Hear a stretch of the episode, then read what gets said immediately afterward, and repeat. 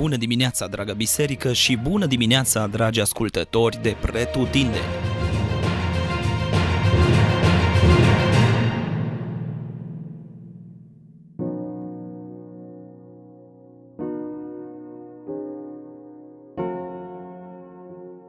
Geneza, capitolul 20 Dacă ar fi să sumarizăm acest capitol într-o singură propoziție, ar suna cam așa – de fiecare dată Dumnezeu scoate adevărul la suprafață.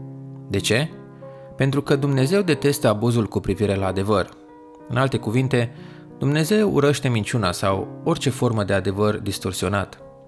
Faptul că Avram a distorsionat adevărul cu privire la situația lui conjugală l-a determinat pe Dumnezeu să intervină deoarece acțiunea lui Avram a fost o faptă imorală și lipsită de etică. Cu alte cuvinte, Avram a comis o ofensă înaintea lui Dumnezeu. Cum? Avram nu a mințit neapărat, după cum ne confirmă și textul, ci el nu a declarat adevărul în întregime.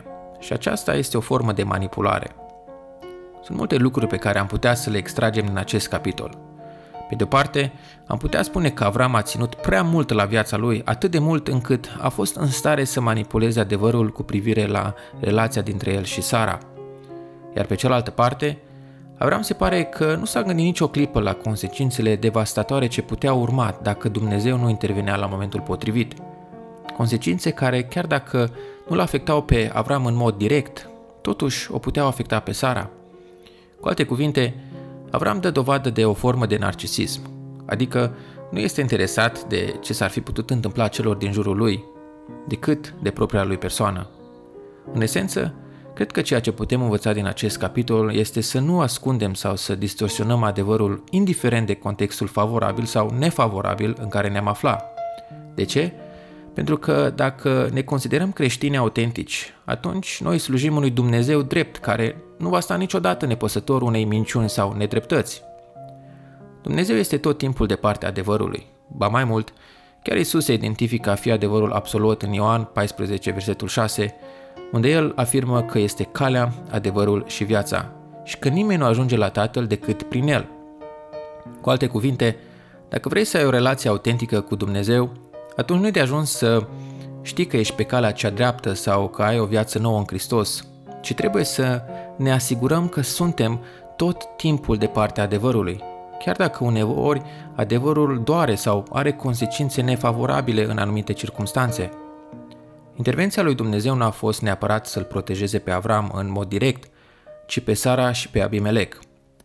Pe Sara de un posibil păcat de infidelitate și pe Abimelec de un posibil păcat de adulter.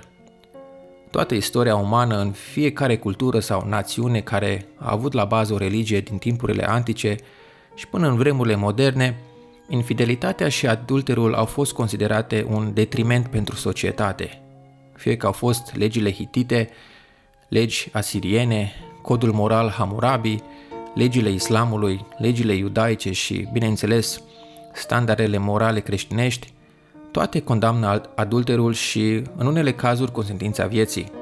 Așadar, Dumnezeu îi protejează pe Abimelec și Sara de un păcat pe care i-ar fi putut costa viața și pe Avram de o imagine și o reputație pătată. Însă ce interesant este faptul că Dumnezeu nu s-a revelat lui Avram, ci lui Abimelec. Câteodată Dumnezeu alege să ne vorbească prin persoane care nu au nimic de a face cu Dumnezeu.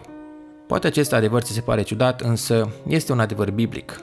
Când un credincios alege intenționat să ascundă adevărul în repetate rânduri, după cum știm că și Avram avea obiceiul să o facă pentru scopul de a beneficia într-un mod direct în urma acelui fapt, și alege să ignore vocea lui Dumnezeu, atunci Dumnezeu se poate folosi de alte mijloace pentru a îndrepta situația și pentru a scoate adevărul la iveală.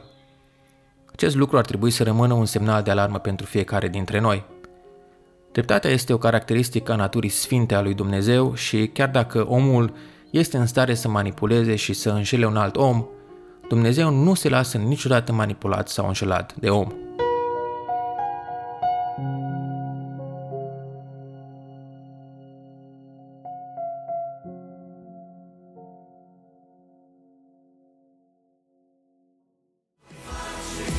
Ați ascultat Gândul de dimineață, devoțional audio oferit zilnic de Biserica Betania Dublin.